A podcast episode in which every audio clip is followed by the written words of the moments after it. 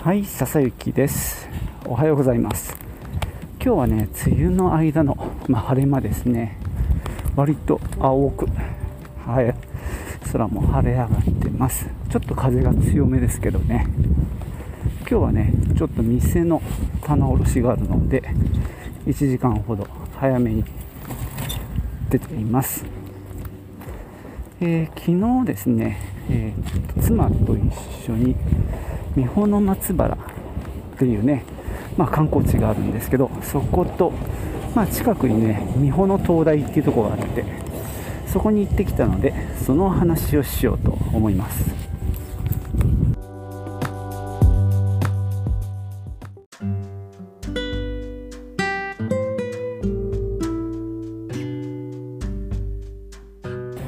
えー、美穂っていうのはね3つ関数字の3に穂って保険の穂ですけど美穂っていう地名で、えー、と天の羽衣伝説ってねご存知ですかね？あの天女があの羽衣を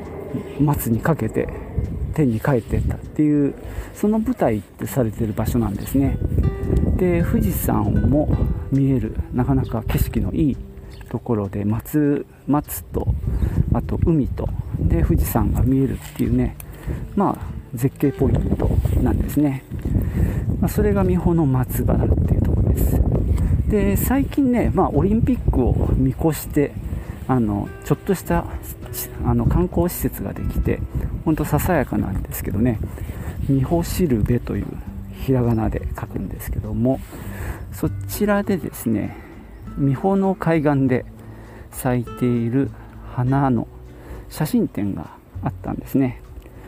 まあかみさんはその点のが好きなんで一緒に行ったわけなんですけどもまあ美穂しるべ自体はね以前に入ったことがあるんで入り口の手前にねその展示スペースっていうのはねまあ外側に面してあのテラス風かなあのサンルームっぽいイメージで光が入るような吹き抜けの細長いスペースに、えー展示がされるんですけどもそこでね花の写真なんかを見ました。ミホシルベは中に入るとまあなんだろう展示室みたいなものがあったり、まあ、あと、まあ、ちょっとしたカフェというかそうですねカフェっぽい感じであの飲み物の提供もしてますしで2階とかに上がっていくとまたねちょっとあの景色がのいい富士山が見えるようなテラス、まあ、バルコニーみたいなものもあったりしてまあなんだろう遠くから見えた方にとっては一応一つのビジターセンター的な役割をしてるかなと思います。っていうのはねそこから日本にの松原にあの暴風林松が割ってるんですけど暴風林の間を歩いて、まあ、砂浜に出るんですけどももうあとはひたすら砂浜と松なんですよ。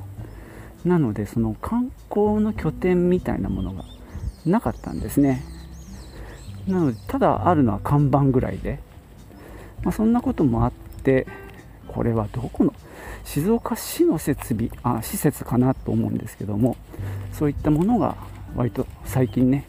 1年ぐらい前かなにできたのでまあそこで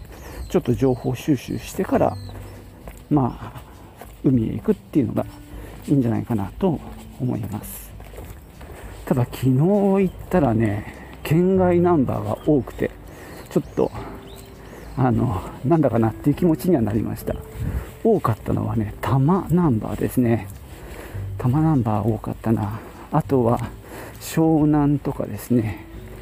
結構県外ナンバーの比率が高くていやここ観光地なんだなと思いましたけどね。まあそんなね観光地化してるってか当たり前だけどね。あの県外ナンバーが多い三保の松原はちょっとねもうその写真だけ見て、えー退散することにしました。えちなみにねごめんなさいこの写真展なんですけど美しい写真とか素敵な花の写真を見せるんじゃなくってその三保の海岸に生えている、えーまあ、あの花たちを紹介するっていう目的なので1枚のパネルに1つのお花。で説明がちゃんと下に書いてあってっていうのがどうだろう。100枚ぐらいパネルがあるのかな。で、ね、見られる季節はいつからいつとか。でこう植生分布のこうエリア分けがしてあってあのここれは林のとこに咲いてるとかですね。これは海岸のとこに咲いてるとかですねそういうことまで書いてあるんでなんだろう結構ちゃんとしたあの写真展っていうよりもなんだろうな本当ちょっとあの学術的なもので。で写真もねだからあのそのテーマの花があるわけですよね。その花だけカラーであの背景の部分はねモノクロにしてあるんですよ。その花だけが目立つように。なかなか手間かけてますよね。でもそのおかげでまあとても見やすい。あの、まあ、ある種の図鑑ですよね。いやこれ本とかアプリになってたらいいのになぁなんて思いましたけど。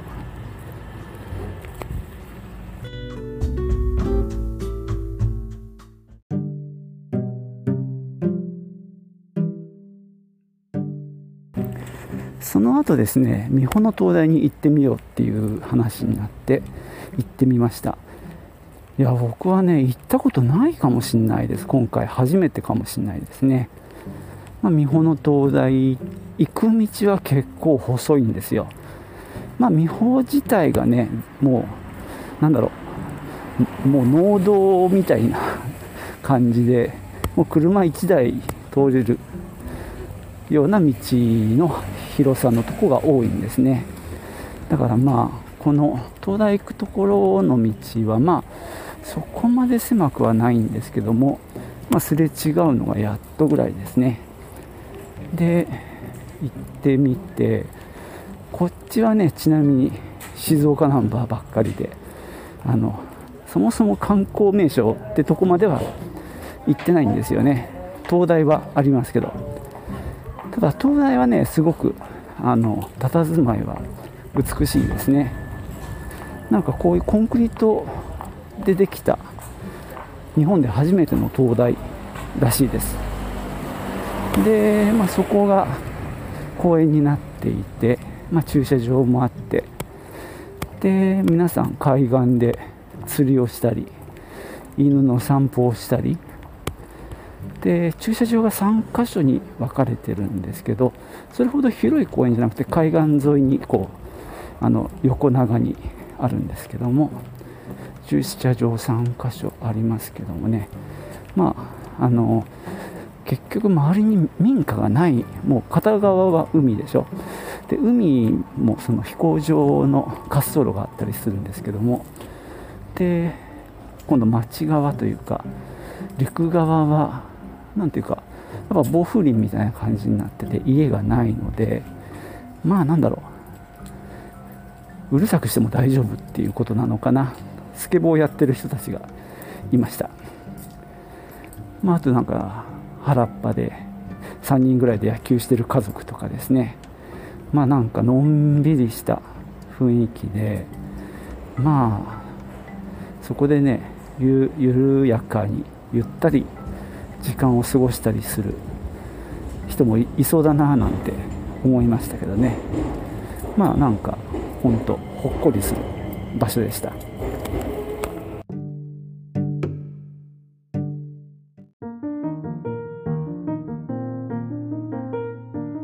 ちなみに先ほど三保の松原の話で三保シルベというね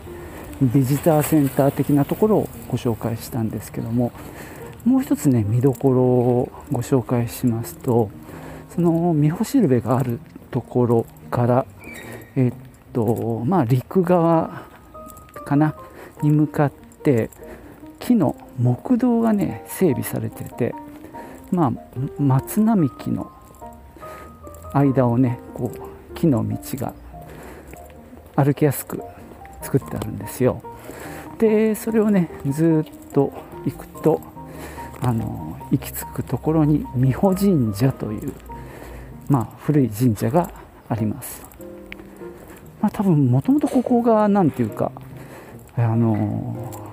発祥の地みたいなイメージで僕はいるんですけどこの美穂の辺りのね。えっと美穂っていう字がねさっき申し上げた3つの保つじゃなくって音中の音に穂は稲穂の穂ですよね。それで美穂神社というところもあります、まあ、すごく歩きやすくてあの車はねその木道を挟んで両側に一方通行であの往復するようになってるんですけどね。まあ見本に行かれた時はその美保神社にお参りするのも一興かと思います。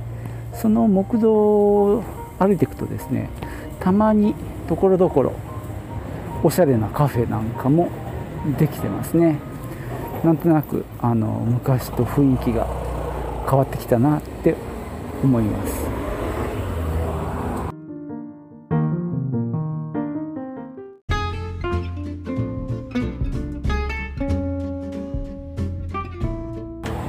そんなわけでね今日は、えー、ゆる旅静岡ということで美穂の松原美穂の灯台をあのご紹介しました。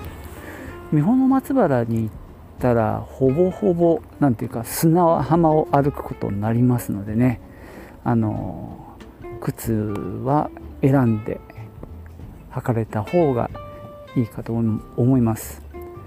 えー、せっかくなのでねあの海岸線まで波打ち際まで行ってそこからの富士山を見てほしいと思います。ただし今はコロナがあれなので、えー、静岡県外からのあのおいではご遠慮ください。なんだかほんとこの間行ったらね県外のナンバーが多くてちょっとビビったんですけどね。あとまあ車で行かれる場合はねあの脇道に入らないようにお気をつけください。というのもねあの美穂の灯台から帰る時にちょっとこっち行ってみようかなとか言って脇道に入ったらえらい目に遭いました。めちゃくちゃ細い道に入っちゃってもうどうしようもなくヒーって感じでねあの運転してまあなんとかあの出られたんですけどねあの軽い気持ちであの脇道に入らないようにだけお気をつけください。油断してるとえらい目に遭いますよ。そんなわけでね今日は、えー、最後までお聴きいただきましてありがとうございました。ではまた。チュース。